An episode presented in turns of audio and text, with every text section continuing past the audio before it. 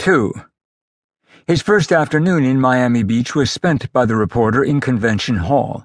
He stepped up on the speaker's podium to see how it might feel, nosed into the jerry built back room back of the podium where speakers would wait and press be excluded once the convention was begun.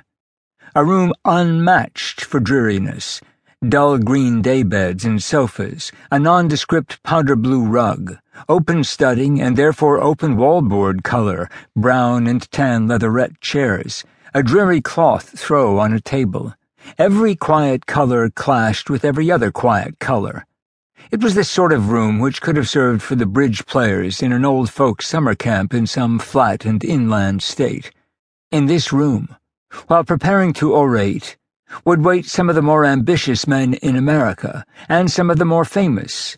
Looking at their manuscripts might be John Wayne, Barry Goldwater, John Lindsay, Thomas E. Dewey, Ronald Reagan, Governor Rockefeller, George Romney, Richard Nixon himself, not to mention Billy Graham. They would pass through the splendors of this profoundly American anteroom. Examination completed, the reporter abruptly decided he would actually go out to the airport to greet the arrival of a baby elephant which was arriving on a Delta cargo plane as a gift to Richard Nixon from the people of Anaheim, California.